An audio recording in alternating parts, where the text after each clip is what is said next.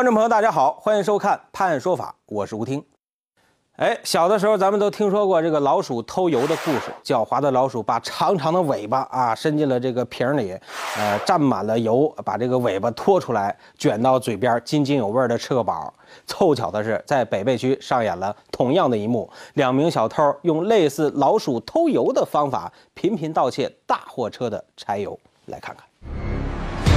近一段时间以来，北碚辖区接连发生十二起大货车里油箱的柴油失窃案件。警方调查后发现，这些大货车大多都是随意停放在路边，也无人值守。油箱里的柴油在极短的时间内被人抽干偷走。直接将大货车的油箱盖撬开，然后进进行抽油。因因为一般的货车他们是用抽水机抽的嘛。都速度都比较快，一般情况下抽两三个车，可能十多分钟的样子。狡猾的偷油贼反侦查意识很强，专门选择没有监控的路段或者探头死角实施作案。但常言道，常在河边走，哪有不湿鞋的道理？偷油贼最后一次作案还是被监控视频记录了下来。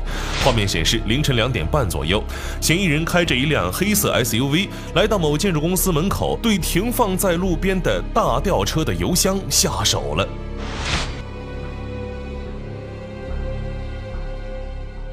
他来回的观察，看车内是否有人。你看吧，他现在就这样来回的倒车，在这儿观察观。在确认车内及周围无人之后，盗贼强行撬开油箱盖，仅仅用了两分多钟就把柴油洗劫一空。之后，这辆黑色 SUV 沿着北碚老城区方向逃离，最终消失在了监控视线范围之中。根据监控卡口探头拍下来的监控画面，民警锁定了这辆车的牌照和车主信息。SUV 的尾号是一个叉六零，车主王某，我们明确了他家住江北区海尔大道附近的。在警方的部署下，主犯王某连同作案用的黑色 SUV 一同被警方抓获。哎，下来，下来，我跟木头说什么？下来。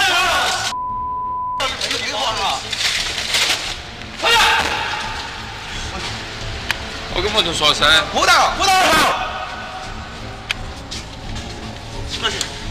我指哈哦，过规矩了，定了身份的，我们是警察，我们觉得。根据主犯王某的供述，同案犯欧某也迅速到案。民警审查后发现，两名犯罪嫌疑人驾驶的是一辆被改装过的越野车，后排座椅全部拆掉，车窗玻璃全部用胶布蒙上，车内放有五个容量为两百升的油桶。再加上油泵和管道，只要打开开关，就能在短短几分钟的时间把货车油箱里的油迅速抽干。凭借这套装备，两人多次在北碚城区实施盗窃，前后共有十多辆大货车都遭了殃。那还还有啊？嗯，还是不少。不少，咱们我们通通头来抽，开个两百公里没问题嘛。对那个整个那个称量那个测算那个时间。那个侦查时间有没意义？口毒多，当然可以，选的。两名犯罪嫌疑人供述，他们将偷来的柴油以低于市场的价格迅速出手，卖给了专门进行收油的贩子，从中获利上万元。目前，王某和欧某因涉嫌盗窃被北碚警方依法刑事拘留，销赃人员也被警方另外调查处理。近日，渝中区公安分局石油路派出所的民警正在执勤呢，车子却突然被一位出租车司机啊给拦了下来，怎么一回事呢？来现场来看一下。问我们能不能给他开一下道？我当时很好奇，就问为为什么。民警询问得知，原来出租车上有一位病危的小孩，高烧到四十二度，必须立即送到儿童医院。因为当时道路比较拥堵，出租车司机希望公安民警帮助他开下道。上报了指挥中心，得到上级许可以后，给这辆出租车司机开道。跟着我们走，我们把警报拉起。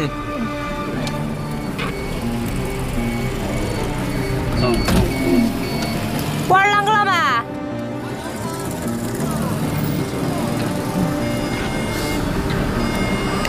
他说儿他发高烧啊！直接给我们冲就是了？还安排协管员一边开道一边就是说对周围的车辆进行指挥。往左侧靠边儿，靠边儿靠边儿，一样靠边儿。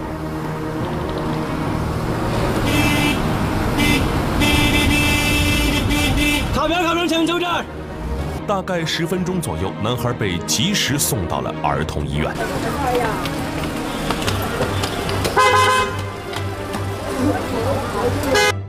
晚发烧，啊，烧了十一度。我是小孩的那个爷爷，爷爷爸爸他爸爸妈爸爸妈妈马上就来了，叫爸爸妈妈在上班，发了好多度嘛？四十多度了，四十一度了，四十一度了，好了哎，我客气，感谢你们喽。我们可以看出，这两位老人是多么焦急。子女不在身边，孙子突然发起高烧，如果不是好心的出租车司机以及民警的开路，后果真是不堪设想。温度计考了没？现在是好多度？四十一点二。由于送医及时，孩子的病情得到了控制。随后，民警也先行离开，处理下一个警情。哎，您看看，咱们有困难找民警啊，一定没错，是吧？好，接下来咱们来看下一个案例。最近，一位叫婷婷的姑娘在网上找了一份兼职工作，可没想到老板啊是个色狼。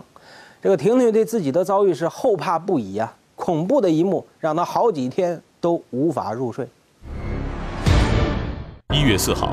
柳州姑娘婷婷通过五八同城找到了一个卖年货的工作，从一月六号起工作六天，每天可以拿到一百五十元的报酬。一月十号下午五点多下班回去的时候，因为雨大得很，老板黄世祥说自己没带伞，就提出让婷婷骑电动车送她回旅馆。到了的时候我就觉得，我就赶紧走了，因为我很怕嘛，我我就想我就掉头了，已经掉好车头了，然后他就说雨那么大，你先上去坐一下嘛。坐下，然后等雨小一点再我们再走嘛。然后我说不用了不用了，然后他就强行把那个我身上带有雨衣，他就把它脱下来。婷婷说，因为黄老板平时为人热情，对于他当时的这个举动也没多想，放松了警惕，就跟着黄老板到他的房间避雨。期间，老板的朋友还来过房间一趟。他就说两句话，然后就把我按在床上了嘛。然后我就感觉说，我说你不要这样，你起来，你起来。然后他就。他说他喜欢我呀，然后我就很害怕，他一直想亲我，然后我就一直这样用手这样打他，他就一直跟我扭，然后我实在没有力气了，我就我就用手，我只能抓他的腰，用手这样子硬。任凭婷婷呼喊求救，黄老板都没打算罢手，还对婷婷进行恐吓。后面后面我就哭得很大声嘛，哭很大声，他就这样捂住我的嘴巴，他说他就说你想死是吗？他这样跟我说，我就给你两条路，你要么死，要么就脱。就是这种这种话，还有就是因为僵持了也有比较久的时间了，然后他说，他说你你自己想嘛，待会我朋友一个小时后就回来了，到时候是，你你要是一个人还是什么，两个人到时候你更加跑不了还是。婷婷挣扎了二十分钟，实在没有力气了，就说了一些缓和气氛的话。黄老板稍微放松警惕，婷婷就试图往门口逃。他就说了一句，他说。你看着办吧，反正你走不了门，我已经锁了。然后我就我就趁势说，那你给我去看一下嘛。我就想说，如果门真的锁了，我至少可以躲到那个厕所去打电话求救。我开那个门时候，是刚开始拧拧了一把，是没拧开。后面我把那个反锁一开，然后一拧开了，我就直接冲出去了。婷婷第一时间报了警，目前警方已经将黄某带回调查。所以说呀，这个女孩子孤身在外，呃，一定要多加防范啊！呃，防人之心不可无，这句话真是没错。一位姓程的小伙子在网吧是连续上了一天一夜的网，谁也没想到小程啊在网吧里突然猝死了。那么在这种情况下，网吧该不该负责呢？视频中，小程正在为母亲做饭，母亲在一旁录制视频。对于这个单亲家庭来说，小程曾经是母亲的全部希望。然而，谁曾料到，就在不久前，小程撒手人寰。一月十号，寒假刚刚开始，小程和同学小夏乘车来到常熟虞山附近游玩。他们恰好看到附近有一家网吧，决定先上会儿网。他说现在太早了，当时四五点嘛，太早了。然后现在网吧过一会儿夜，然后再去旅馆嘛。网吧记录显示，从当天下午四点三十一分玩到第二天下午三点二十分左右，近二十三个小时，小陈和小夏一直处于在线状态，玩那个英雄联盟，嗯然后又在玩那个什么打枪的 CF 吧，还不知道什么东西。我看他在那里杀怪兽嘛。然而到了第二天下午三点三十七分左右，小程晕倒在了网吧的洗手池旁。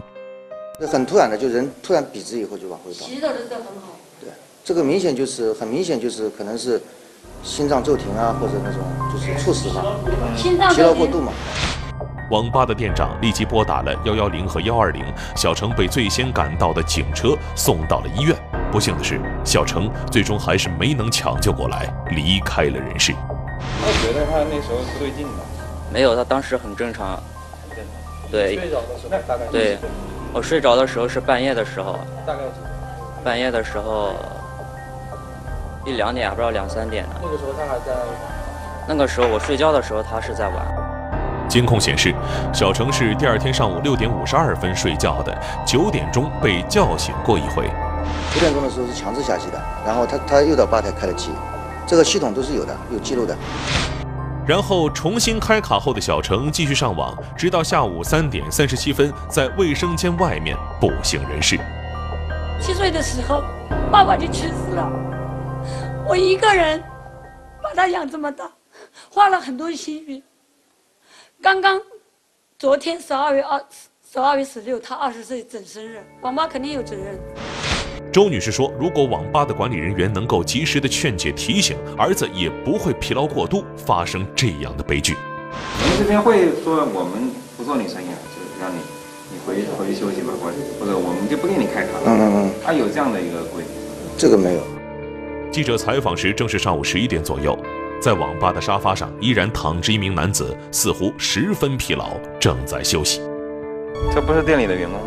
上网的。小程的母亲认为，网吧应该对儿子的死负有一定责任，而网吧却并不认可。小程的母亲表示，她将会采取法律手段来解决此事。网友在网吧内玩游戏熬了一天一夜，不幸猝死，网吧的经营者对这件事儿到底有没有责任呢？根据互联网啊上网服务营业场所的管理办法，这个营业场所每日营业时间呢限于早八点到晚二十四点。该起案件当中，网吧有明显超时经营的违规行为，是吧？虽然目前这个小程的死因尚未确定，但超时上网的行为对他的身体肯定会形成伤害。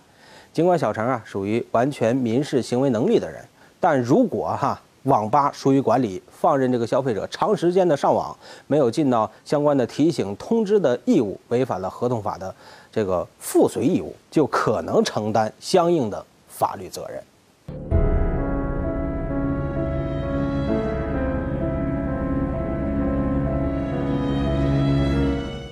这是二零一七年一月三十号下午三点多，在某居民家中发生的一幕。画面中，这名女子穿着一身秋衣秋裤，手里拿着牙刷，肩上搭着毛巾，一会儿掀开被子，一会儿又打开大衣，一会儿拉开抽屉，一会儿又翻开放在桌上的手提包，好像不急不忙地在寻找着什么。五分钟后，这名女子发现桌上有一个摄像头正对着自己，连忙将摄像头转开了。他不知道自己的一举一动已经被直播出去了。不认识，没见过，就是那个一点也不穿着。我一开始看录像的时候，手里还他还拿着那个刷牙那杯子，要么就是这屋里，要么就是旁边屋，可能趁人不注意进来。原来这名女子翻看的并不是自己的房间，而是李先生租住的。这是一套合租房，二十七岁的李先生住在这间十二平米的卧室。为了防盗，李先生在桌上放了一个摄像头。事发当天正好是大年初三，李先生在距离北京五百多公里外的老家过年。屋里进了陌生人，李先生的手机上立刻收到了信息。这个监控设备与用户的手机相互绑定，当用户设置为离家模式后，监控设备一旦检测到屋内有物体移动，就会立刻录像并向用户发送提醒信息。发现家中进人后，李先生立即向辖区派出所报了警。这儿吗？我也是，我也是来帮忙的。谁住这儿？我们家姑娘住这屋。就是这住了几家啊？五家呢。我们进来以后呢，当时这个就发现啊，这个几个屋子里啊，只有这个屋开着门的，里边坐着一个女士，然后穿着一毛衣，头发是等于是刚刚洗完头发的那种状态。民警赶到现场，发现说话的这名女子正是录像中的那个人。嗯，通过照片就基本上确认就是这个。我们家孩子都在这边。孩子呢？孩子出去玩了，还没回来。周某今年四十二岁，山西人，有两次盗窃前科，是合租房其中一户的亲戚。当天李先生没有锁门，周某就趁机偷走李先生两百元钱、一根数据线。直到此时，他还不知道民警怎么会找上门来。他碰到这东西，应该是知道的视频聊天，在网上聊天那种形式，而不是那种监控视频。他要知道第一时间能够分析出这个是监控探头，他就。你要离开现场了。目前，周某因涉嫌盗窃被警方刑事拘留。您看看啊，还真是高科技帮了忙啊！李先生也是一个聪明人，用这样的方式防盗啊，牛！有段视频在网上被传的是沸沸扬扬啊。片子当中呢，一名男子在大白天，呃，在一个居民的小区里试图抢走一个小男孩，而当时孩子的妈妈就在身边。什么人这么大胆呢？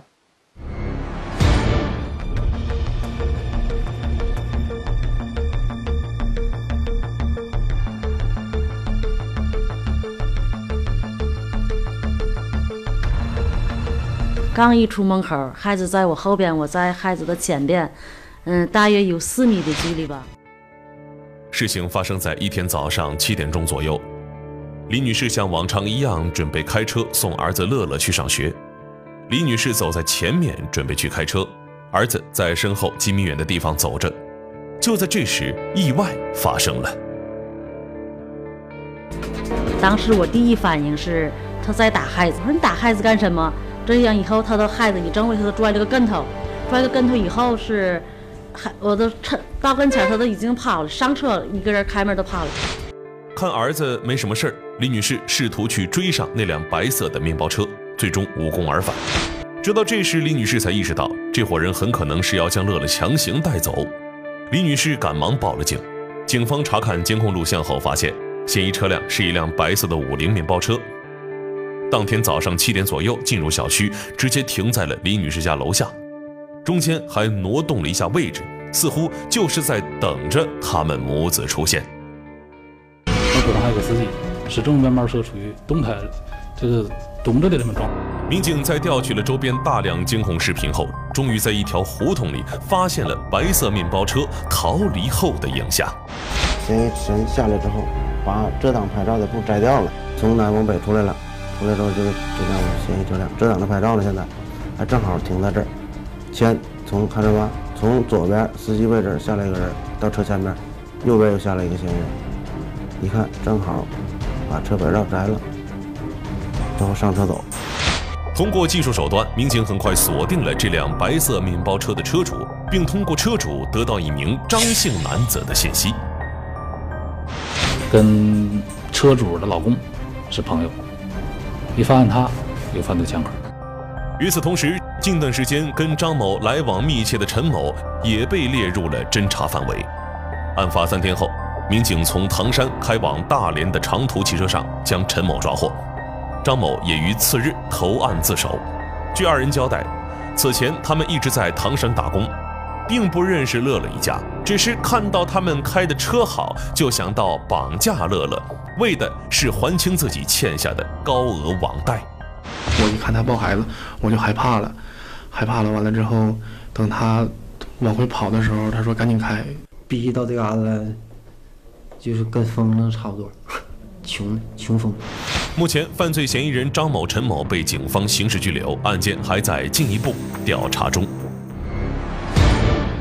您看啊，只是看到被害人开了好车，就想到了绑架，太可怕了，防不胜防啊！所以说呀，单身女性独自外出，或者是呃带孩子外出的时候，还是要多观察周围的一些情况，提高警惕啊。对于很多诈骗手段啊，咱们已经知道了不少了。但是接下来咱们要说的这位先生的遭遇，那可真是头一回听说呀。老王今年五十出头，在苏州打临时工，因为家里没有钱，借的银行贷款马上要到期了，所以他的内心十分的着急。十二月三号，他在平川路医院大门口的电线杆上看到了一个小广告。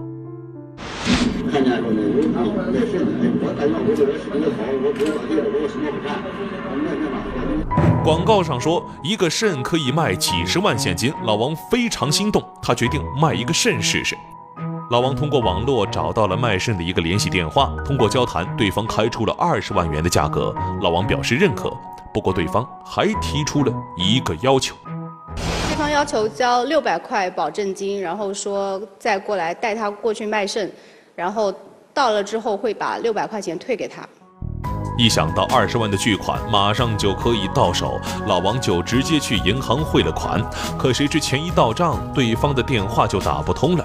懊恼之余，老王又找到了一个收购肾脏的手机号码，对方同样要求先交六百块钱的保证金。老王还是打了六百块钱现金给对方，没有收到，让他再去再去银行打，然后他就又再去银行打了一次。钱打过去之后，对方的手机也没了回音。这时老王才幡然醒悟，自己遭遇了骗子，自己的一千多块钱白白的打了水漂。我国法律是严禁，呃，器官买卖的。然后，如果个人进行器官买卖的话，买卖双方都要受到法律的制裁。老王报警后，警方已经对此事立案侦查。卖肾赚钱，啊，这个老王真是想得出来。人体器官移植条例中第三条明确规定了，组织或者个人不得以任何形式买卖人体器官，不得从事与买卖人体器官相关的任何活动。哎，我们可以看到啊，组织他人出卖人体器官的行为，既侵犯了出卖者身体的健康完整权，也侵犯了国家的有关这个器官移植的医疗管理秩序，是极其严重的犯罪行为啊！千万不要以身犯险呐！好了，感谢收看《判案说法》，我是吴听，明天见。